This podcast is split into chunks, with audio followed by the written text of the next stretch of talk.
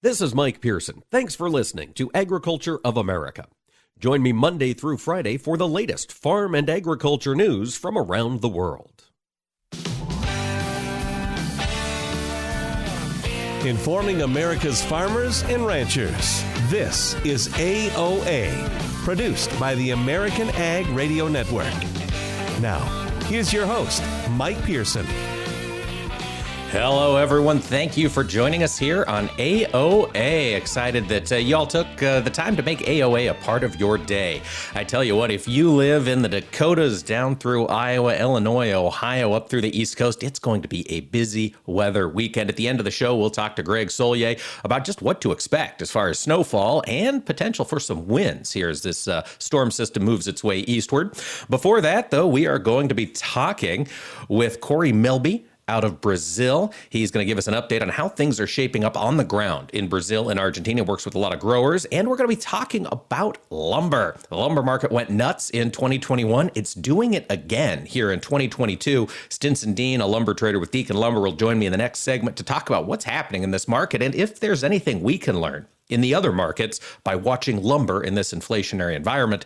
But first, while we're talking higher costs, we can't ignore the higher cost of fertilizer. That is something the National Corn Growers Association has been laser focused on for the past two months as uh, this fertilizer market continues to go crazy. And they've focused in specifically on tariffs and some of the impact that tariffs could have on fertilizer prices. In fact, NCGA just commissioned a new study from Texas A&M to give us an update. Chris Edgington the president of NCGA, joins us today. Chris, you getting some snow up there in St. Ansgar? I am, Mike. I am. It started snowing here about seven o'clock, and then it kind of let up for a little bit. But yeah, it's still coming down. The way it sounds, well, we are borderline six to twelve inches. Oh boy. Well, that's some, some free nitrogen there if we talk to the old boys. But let's talk about nitrogen fertilizer. Chris, NCGA just had this study done by Texas A&M University. What'd you find? Well, we found a couple things uh, in there. One, um, the the study showed that anhydrous ammonia is is really no longer tied to the price of natural gas, um, which is something that uh, you know the companies have been trying to say and and in the past that was the case but for the last 10 12 years it's it's pretty obvious that uh, anhydrous is not tied to to natural gas and it's it's much more closely tied to the price of corn um, which is you know part of what we studied. But on top of that we, we found out that if you do a tariff it's not just on the amount that comes in from a foreign country that gets that tariff. Effectively the tariff raises the price across the board for both domestic and imported product. So the, the tariff numbers they're talking, um, we we could be adding hundred dollars a ton on what has already been a substantial run up uh, in the prices of fertilizer. And this $100 a ton could come from the new uh, potential, I should say, new tariffs coming from Trinidad and Tobago that uh, CF Industries has been fighting for. Is that still the battle? That is the battle. It's it's bat, actually Trinidad, Tobago, and Russia. And you know the the preliminary report is they would put an even bigger tariff on Russia. Well, in, in effect, that's putting that tariff across everything because, um, as it was explained to me, it's the highest common denominator, and so the the the highest tariff will be the one that drives the price and drives the increase across the industry.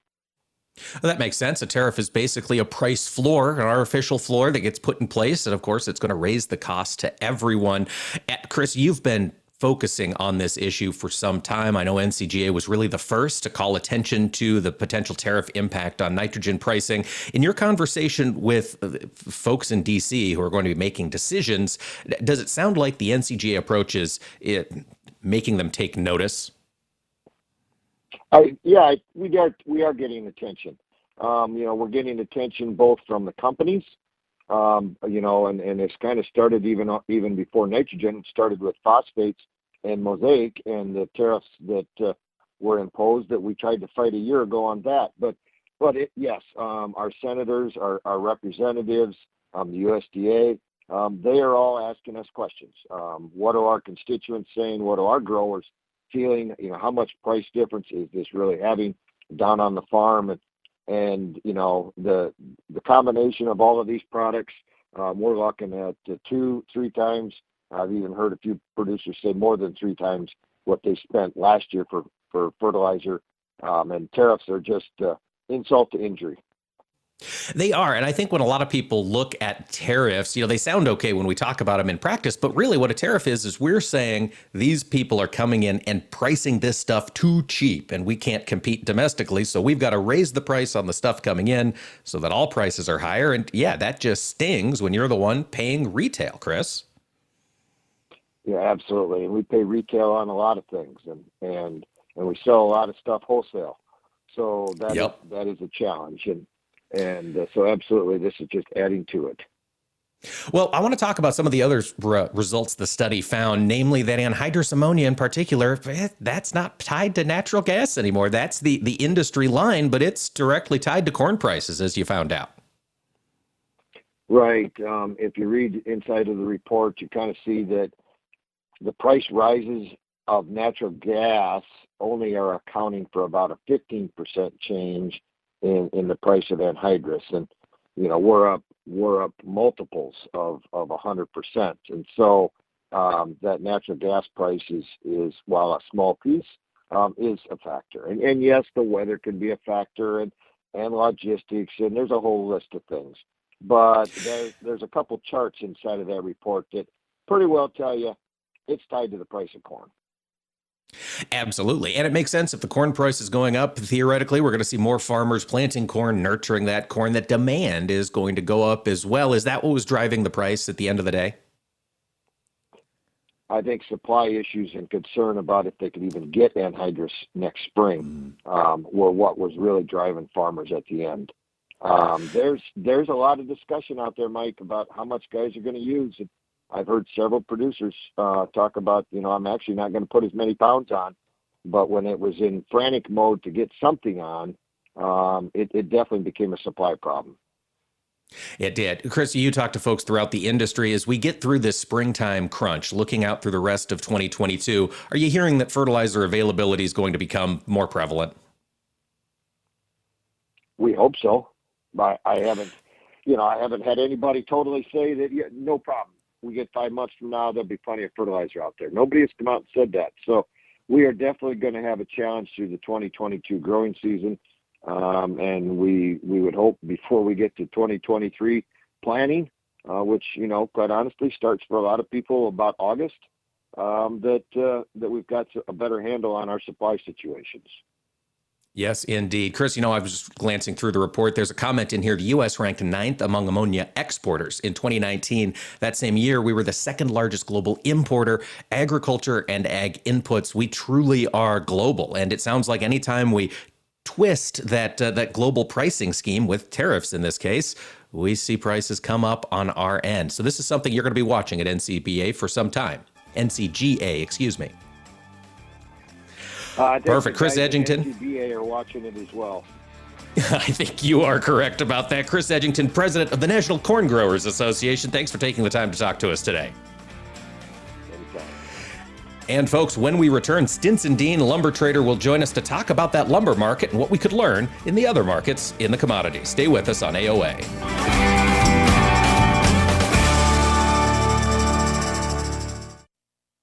Hi, this is Mike Pearson. You're listening to AOA, Agriculture of America. Don't go away, more AOA coming right up.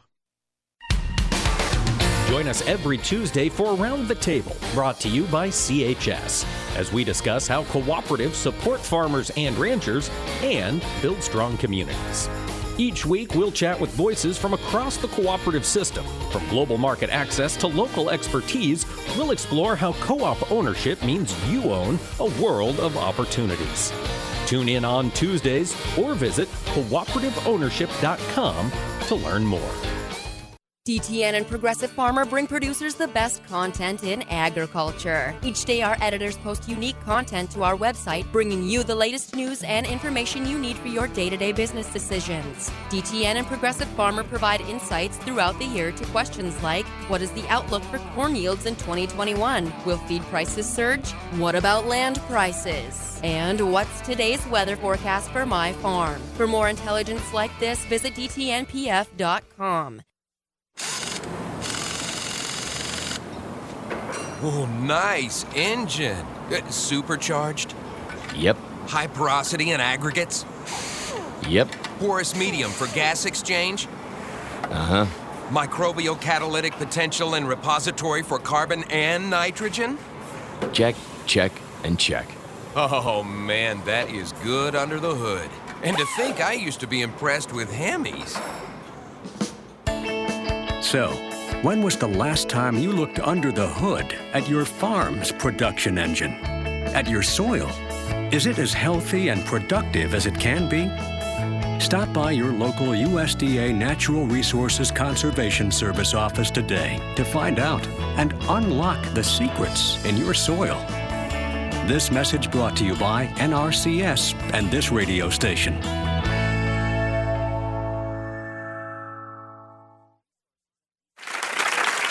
I'll take dig a little, learn a lot for 30 bushels. Soft and crumbly. Tom. How does healthy soil feel to the touch? Correct. Dig a little for 40 bushels. Sweet and earthy. Tom. What does healthy soil smell like? Yes. Go again. Dig a little for 50 bushels. Dark, porous, and alive. Tom. What does healthy soil look like? You win. Understanding the basics and benefits of healthy soil can make your farm a winner too, through lower input costs, better yields, and drought protection, which can lead to a healthier bottom line for your business. Contact your local Natural Resources Conservation Service office today to find out how you can unlock the secrets in your soil. This message brought to you by USDA's Natural Resources Conservation Service and this radio station. You're listening to AOA, Agriculture of America. This is Mike Pearson, and you can rely on us for the latest farm and ranch news from around the world.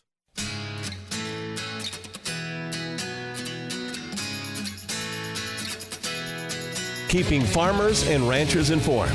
AOA. Now back to Mike Pearson. Welcome back to AOA, folks. Thanks for joining us today. Next up, we are going to be talking lumber. A lot of us remember just about a year ago, the lumber market moved into the headlines of a lot of major newspapers because it had tripled in price. Well, it's doing it again as we kick off 2022. To help us make sense of what's going on in the lumber market, Stinson Dean joins me next. He's a lumber trader with Deacon Lumber. Stinson, this market's going crazy yet again, isn't it? Yeah, we're I don't know, within striking distance of the old all-time high, which was you know established last May. Uh, it's it's really crazy to just kind of think here we go again, uh, somewhat following the same seasonal pattern. But uh, yeah, we're on our way up there. We are. Let's talk. A lot of our listeners, we don't trade lumber, we don't grow lumber necessarily. So, this is a market we're not always up to speed with. In fact, I forgot it was listed under softs in most commodity right. trading structures, even though lumber is, is rather hard. I want to talk to you about what happened last year. We've come through 2021, we saw crazy volatility. What happened last year to make the lumber market go so nuts?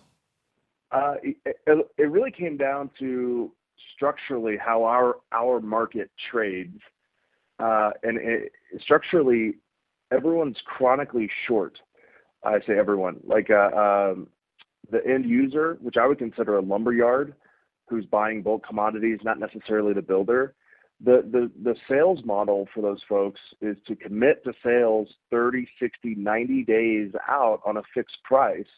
And lumber is all traded in flat price terms in the cash markets and hope you know the price is lower by the time it comes to deliver that project.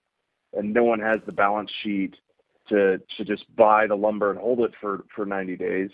Uh, so they kind of try to project an average cost and sell into rallies. And and what happened last year was price started moving so quickly, uh, folks couldn't wait any longer, and they got to that uh, 89th day of their 90-day price lock, where they had to deliver lumber on the 90 uh, 90th day or get sued, uh, and they had to buy no matter what the price was. And so there was just a crazy short squeeze in the cash markets last year uh, that pushed us higher. As you look at things developing right now, you know it's interesting. Short squeezes last spring. We had the one in uh, in GameStop and an AMC, and the equity markets had a similar story in the lumber market. As 2022 gets underway, Stinson, is that same phenomenon repeating itself? Gosh, it's just like it seems real lazy to be like, yeah, it's just the same thing. But the more this has developed, uh, the more it feels very similar. I think uh, there's a chance folks just wrote off last year as a one-off. Uh, you know, we can't go this high again, and then folks are fixated on the number, the flat price. So it can't be a thousand dollars on the screen. Well, why not? If that's like it's if your reason it shouldn't be higher is just purely because of a number, that doesn't make any sense. The fundamentals behind it are we have insatiable demand. We cannot meet clearly. We cannot meet housing demand and uh, it, just feels like folks got a little uh, over their skis again, committing to to deliver lumber that they didn't own, hoping it would stay low, and and it hasn't. No, it certainly hasn't. So that short squeeze is redeveloping. I want to circle back around to the the actual supply and demand of the lumber market. Has any of that changed? You mentioned very strong demand on the building side. On the supply side, did last year's prices change anything, or is that market pretty well locked into production for years at a time? You know, it's it, no, not years at a time. The the model from producers in lumber is to sell about four weeks forward. We call it an order file. Uh, so they're kind of selling on four week uh, cycles. And the, the, the thing that's hard for folks to comprehend is the idea that, that lumber is no longer cheap and abundant. Uh, we are highly dependent on Canadian lumber and Canadian forests that, that the, the lumber is produced from.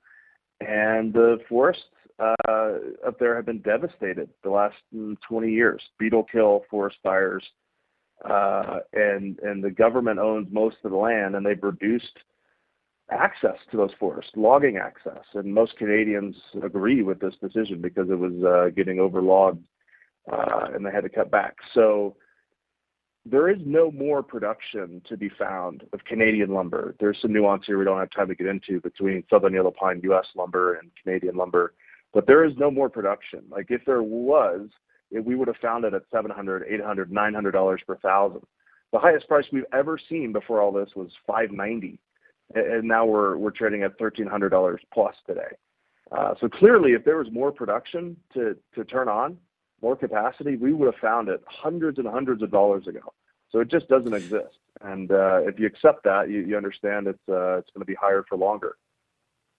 You know, given that these price spikes, Stinson, have been so quick, you know, I look back at 2020, we saw a little spike, prices rapidly moved back down to 500. 2021, we priced, you know, spiked up over $1,500, prices moved right back down mm-hmm. to 500. Now we're at 1300. I imagine that $500 is the downside target once this squeeze comes to a close.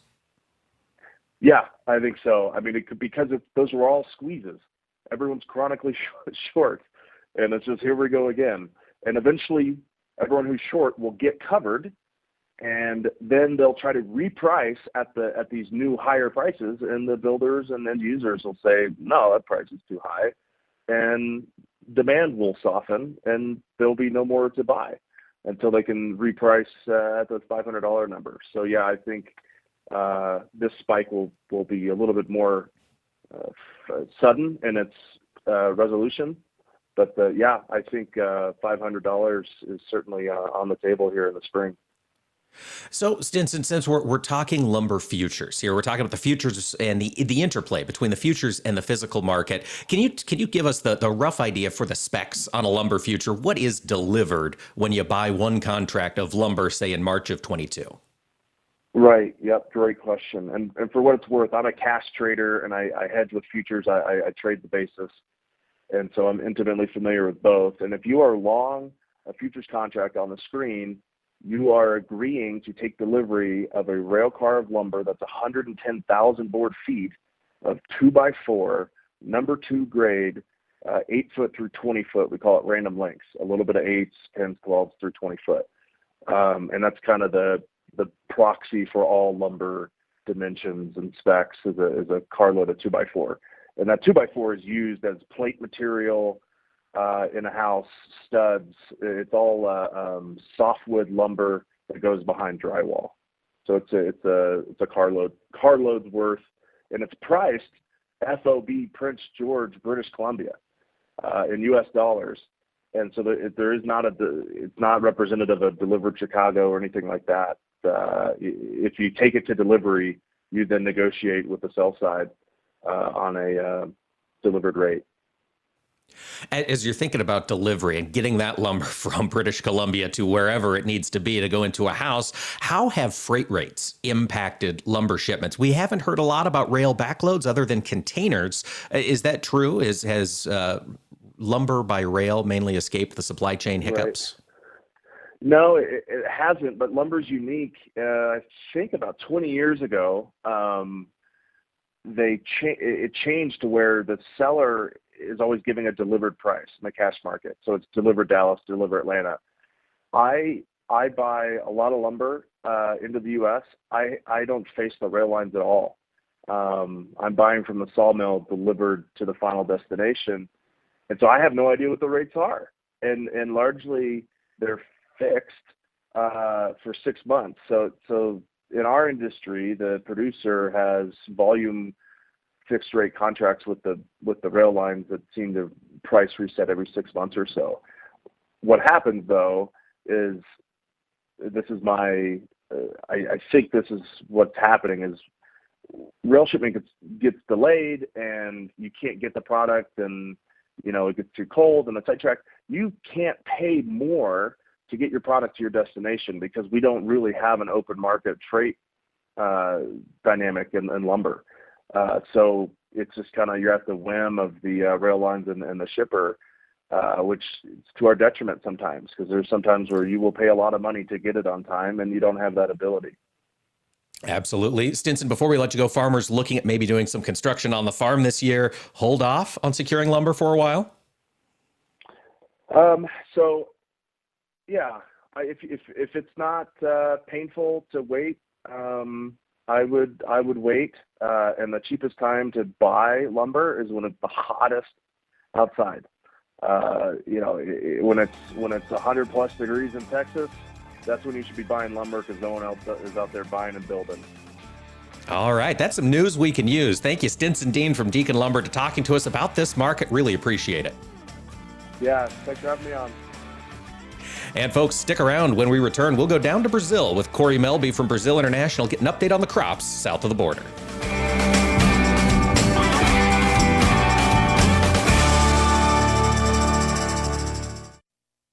Hi, this is Mike Pearson. You're listening to AOA, Agriculture of America. Don't go away, more AOA coming right up. When you choose the Roundup Ready Extend crop system, you're choosing exceptional weed control. It controls more weeds than any other soybean system and offers up to 14 days of soil activity on certain small seeded broadleaf weeds. Plus, you get triple tolerance to dicamba, glyphosate, and glufosinate when used with Extend Flex soybeans. The Roundup Ready Extend crop system, the system of choice. Claims are based on approved EPA herbicide labels as of January 2021. Pair with a strong weed management program. Always follow pesticide label directions, IRM, grain marketing, and all other stewardship practices. They say if you listen hard enough, you can hear the corn grow. It's true. When you're out in the field, you understand its challenges and what it needs to thrive. Channel Seedsmen bring insights from the field to our team of Bayer plant breeders. Their knowledge inspires our product development from your best ground to your most challenging conditions, our products are designed to perform in your fields. Visit channellistens.com to see our latest innovations. Always read and follow IRM where applicable, grain marketing and all other stewardship practices and pesticide label directions. You're listening to AOA for the American Ag Network. I'm Jesse Allen reporting. Well, private exporters reported a sale this morning of corn and soybean meal, 100,422 metric tons of corn to Mexico for this marketing year, and 100,000 metric tons of soybean meal for delivery to Spain during the 22 23 marketing year. As we look at those sales and then look at the futures trade, not really uh, impacting much here as we are lower across the board, led lower by wheat and soybeans here as we work through our Friday morning. Corn, that market just down fractionally. We'll call it firm, but the wheat market continues to slip lower. Argentine crop ratings continue to tumble amid record heat and drought. Its soybean crop is rated just 31% good to excellent this week, down from 88% four weeks ago. Its corn crop rated 23% good to excellent, down from 87% four weeks ago. Now, there are rains in the forecast next week for those dry areas of South America, and they'll be pivotal for shaping the production outlook as we head into February, which is really the key month for much of the region. South American weather is expected to be the key driver of the grain and oilseed markets in the weeks ahead, followed by a shift to the U.S. growing season. Right now on the board, March corn down a half penny, 587. May corn down a half penny, 589. March soybeans down nine and a quarter, 1368. May down nine and three quarters at 1377 and a half. March bean meal down $1.70 a ton, 407.20. March bean oil down 63 points at 57.81. March Chicago wheat six and a half lower, 740 and a quarter. March Kansas City wheat down 12 and a quarter, 747 and a half. March spring wheat down 11 and a half at 884. Higher action in hogs, mixed trade in cattle. February lean hogs up 302, 80, 87. April up 247, 87, 80. January feeder cattle down 27, 162, 65. February live cattle up 12, 137, 12. This is AOA. I'm Jesse Allen.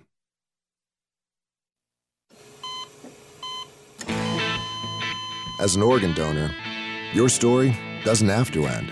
The good in you can live on. In fact, you could save up to eight lives with your gifts. Your heart could keep beating. Your kidneys could keep filtering.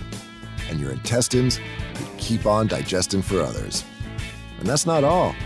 You can improve the lives of 50 more people as an eye and tissue donor, restoring sight and health. And you're not just helping out the person receiving the transplant, you're touching whole families with your life saving gift. Register in minutes just go to organdonor.gov. You'll be happy you did. And just maybe, someone else will be happy too. Sign up today. Go to organdonor.gov. It saves lives. U.S. Department of Health and Human Services, Health Resources and Services Administration. This is Mike Pearson. Thanks for listening to Agriculture of America.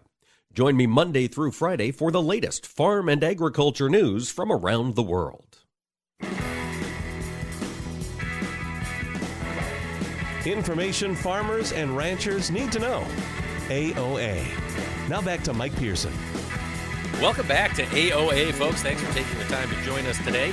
You know, we have been talking a lot this week about the situation down in Brazil. We saw that reflected in the USDA's uh, World Agriculture Supply and Demand Estimate report. Drought and the rain across South America has created some substantial issues. And I wanted to check back in with our friend in Brazil, Mr. Kory Melby, agribusiness consultant. Kory, you sent me an article about a crop tour that's going on in Paraná. Can you tell us a little bit about how that's shaping up?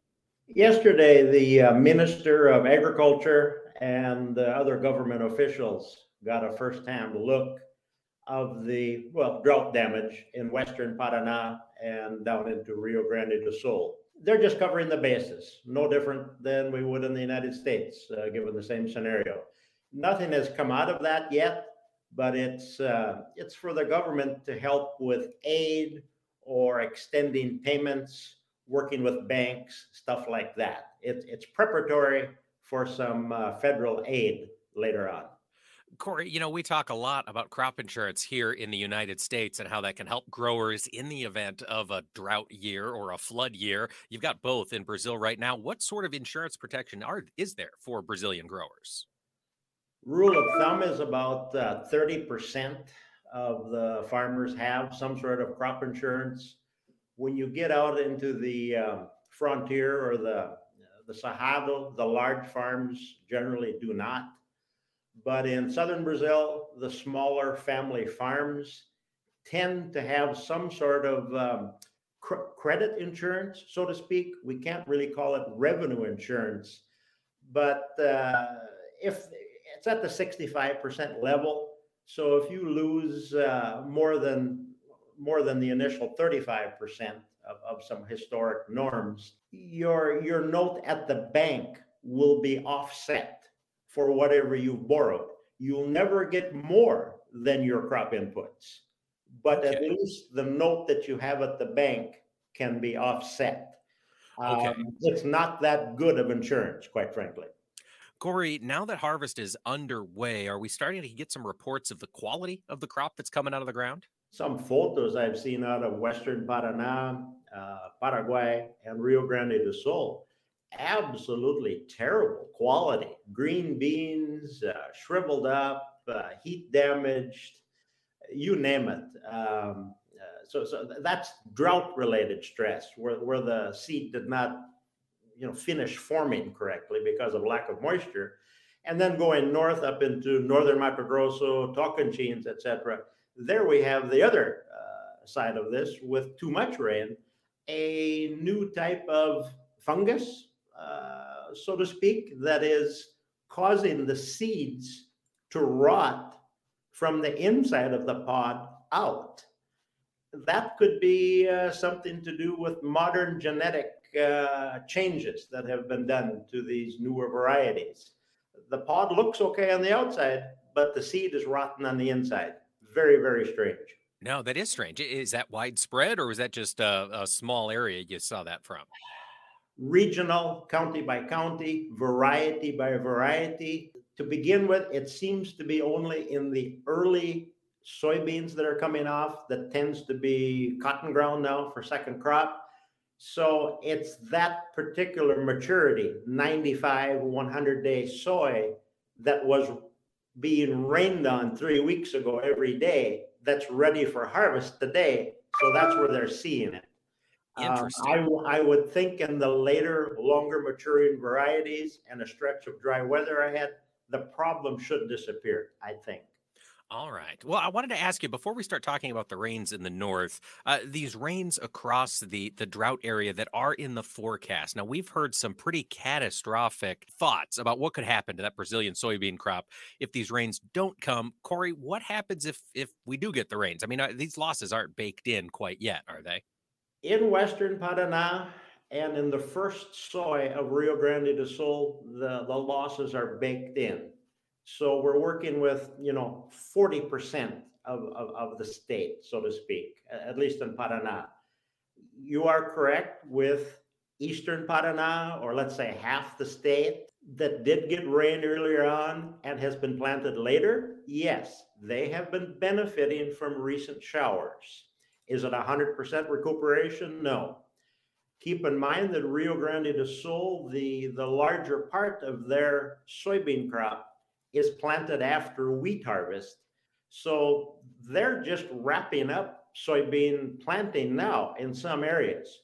So in Rio Grande do Sul, you have a first crop of, of soy that has been hurt badly, but the, the, larger part of the Rio Grande do Sul crop is much like Argentina. It's still in its development, uh, it's still growing and, and still flowering yet. There is a chance that Rio Grande do Sul can par some of its losses, yes. Okay. Well, it, you know, that's if you get the rain. Kory, you also shared with me the the depth of the Parana, Paraná River, rather, is the lowest it's been since 1945. So even these beans that are going in now in Rio Grande do Sul and in Argentina uh, that are approaching the flowering stage, eh, they're not getting much relief. It sounds like. They're behind the eight ball. It's it's like planting soybeans, you know, well into June or July in the states, or, or imagine second crop soy in in Arkansas or Illinois or Kentucky, that type of thing. If they can catch some rains, you know, you might be surprised. But generally speaking, you're you're already off to a half a crop, so to speak, and and that's what they're worried about is is uh, there's no recovery. It's only average at best. Then we need to start believing some of these lower numbers that that have been put out in, by the uh, commodity uh, pundits lately.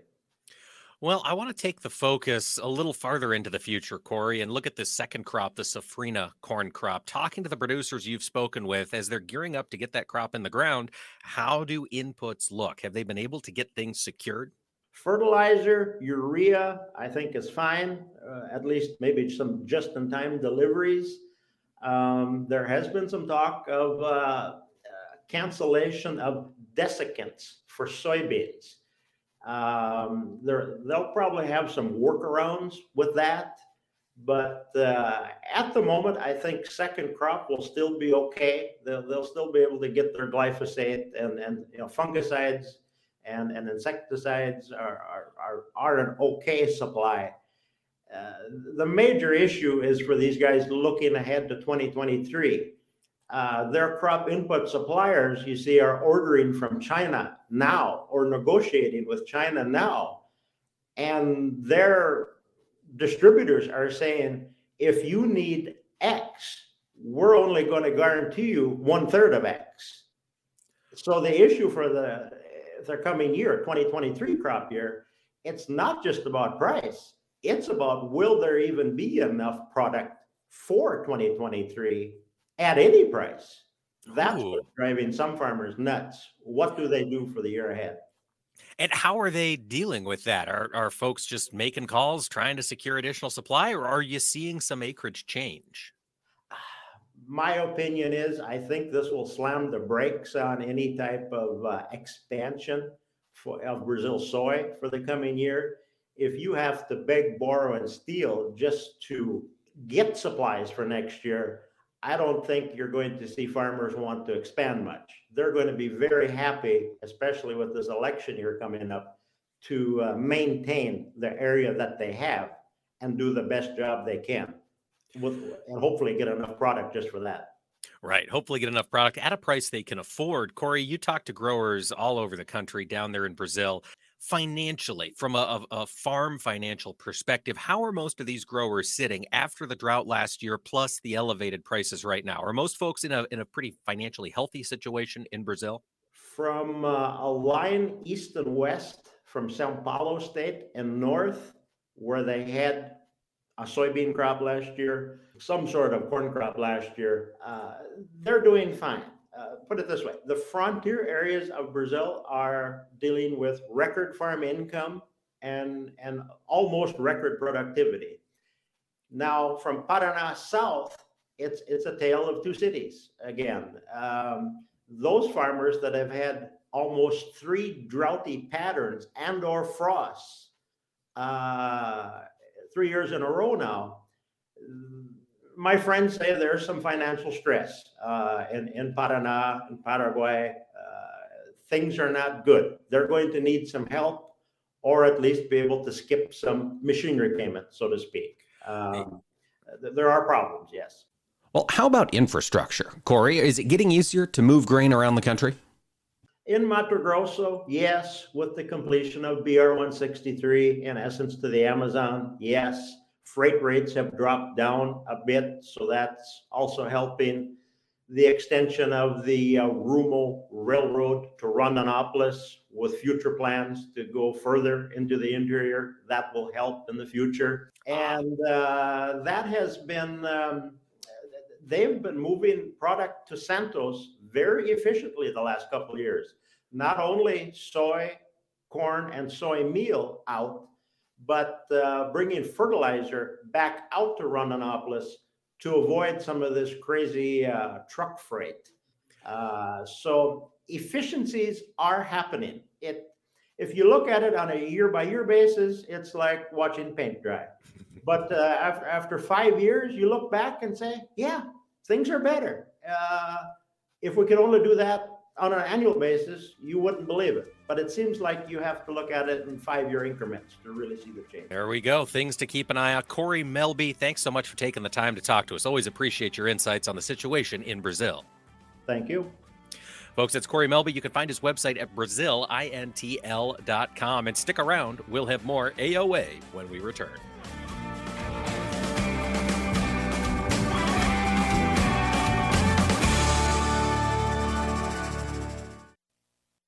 Hi, this is Mike Pearson. You're listening to AOA, Agriculture of America. Don't go away, more AOA coming right up. Hey, Dad, your prescription will be ready in just a minute.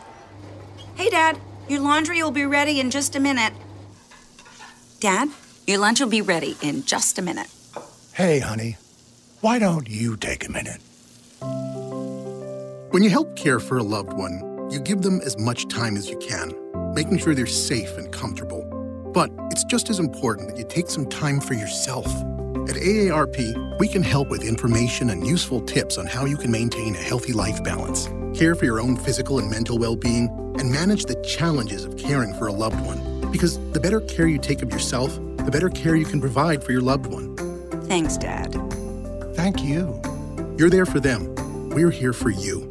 Find free care guides to support you and your loved one at aarp.org slash caregiving. That's aarp.org slash caregiving.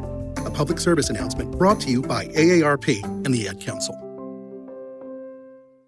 Through the years, you've really kept up with the times. You're on social media. Like, like, dislike, block. Maintained your health. 10,000 steps. I'm a beast. You even programmed your own smart home. In 10 minutes, remind me that I'm a genius. In 10 minutes, I'll remind you that you're a genius. If you can do all that, you can definitely save for retirement. Just go to aceyourretirement.org, a free online tool sponsored by AARP that can help you get on track with your retirement savings no matter your age. At aceyourretirement.org, you'll meet Avo, the friendly digital retirement coach, and in just three minutes, get personalized recommendations to help boost your retirement savings. They're easy to understand and work with your lifestyle. It's quick, easy, and free. Plus, it's brought to you by AARP, so you know they got your back. You are a genius. Take charge of your retirement. Go to aceyourretirement.org now. That's aceyourretirement.org. A message from AARP and the Ad Council. When you choose the Roundup Ready Extend crop system, you're choosing exceptional weed control. It controls more weeds than any other soybean system and offers up to 14 days of soil activity on certain small seeded broadleaf weeds. Plus, you get triple tolerance to dicamba, glyphosate, and glufosinate when used with Extend Flex soybeans. The Roundup Ready Extend crop system, the system of choice. Claims are based on approved EPA herbicide labels as of January 2021. Pair with a strong weed management program. Always follow pesticide label directions, IRM, grain marketing, and all other stewardship practices. They say if you listen hard enough, you can hear the corn grow. It's true. When you're out in the field, you understand its challenges and what it needs to thrive. Channel Seedsmen bring insights from the field to our team of Bayer plant breeders. Their knowledge inspires our product development. From your best ground to your most challenging conditions, our products are designed to perform in your fields. Visit channellistens.com to see our latest innovations. Always read and follow IRM where applicable, grain marketing and all other stewardship practices and pesticide label directions. Each and every day, DTN and Progressive Farmer editors are posting unique, original content to their website at dtnpf.com, bringing you the latest news and information you need for your day to day business decisions. Their award winning newsroom covers markets, news, and weather while also providing insights on crops, cattle, equipment technology, and more. You'll find innovative topics like Would you plant soybeans in December? Experiments look at the possibility of boosting yields with early planting. Want to save time? Learn how through autonomous machinery systems. Will there be a surge in feed prices in 2021? And what's today's weather forecast for my farm? The editors of DTN and Progressive Farmer are committed to delivering the essential intelligence farmers need every day to help your farm business be more efficient and profitable. Visit DTNPF.com today. Today, more than 6 million Americans are living with Alzheimer's, and more than 11 million family members and friends serve as their caregivers. While researchers are working tirelessly to end Alzheimer's and all other dementia, the number of people living with Alzheimer's is expected to more than double by 2050. The toll of the disease is monumental, and its devastation affects family, friends, and especially caregivers. No one should face Alzheimer's and dementia by themselves. If you or someone you know is struggling to provide care to a loved one, please share this message. You are not alone. Free help and resources are available 24 7. To talk with an expert and obtain disease related information, care, and support services, call 800 272 3900 or visit the Alzheimer's Association website at alz.org. You are not alone. You're listening to AOA, Agriculture of America. This is Mike Pearson, and you can rely on us for the latest farm and ranch news from around the world. Information farmers and ranchers need to know. AOA. Now back to Mike Pearson. Well, thanks for joining us today on AOA, ladies and gentlemen. As I mentioned at the top of the show, there is some weather moving across the country today. We've got potential for snow across the central northern part of the Corn Belt stretch and east. Boy, it could be something. I figured before we all get out for the weekend, we should get an update. Greg Soulje, meteorologist for this week in agribusiness, is joining me. Greg, this snow, is it going to be uh, substantial?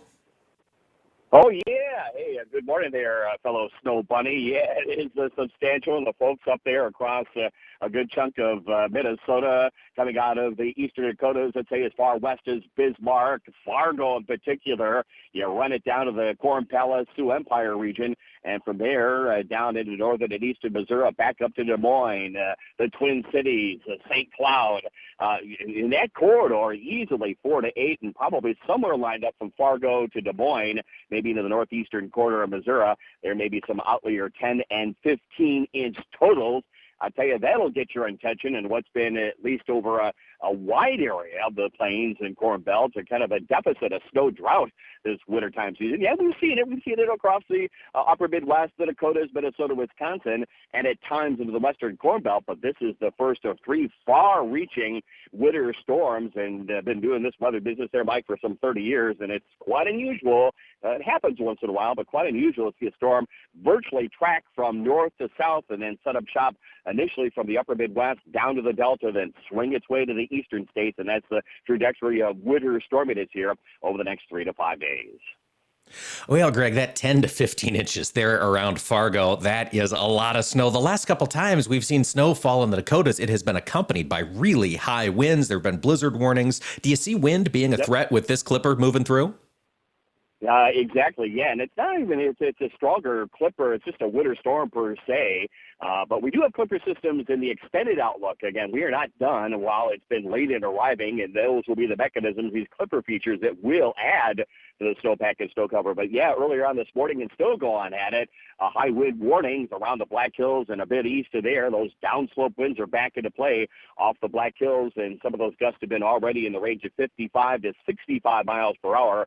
So yeah, pay heed to those winter storm warnings across the eastern Dakotas, a good chunk of Minnesota, uh, down through Iowa in the northeastern parts of uh, Missouri, sections of far western Illinois up through Wisconsin. Winter weather advisories. There will be wind in virtually any and all direction accompanying this uh, corridor of snowfall. With again, yes, whiteout and blizzard conditions anticipated uh, to build from the eastern Dakota southward in through uh, Minnesota and Iowa here through northern Missouri over the next 12 to 24 hours. So again, these have been few and far between these more typical Midwestern latitude type storms. But again, the first of three to impact the nation. We've got another winter storm for the south and another winter storm for the eastern states, including the Carolinas, here in the days to come.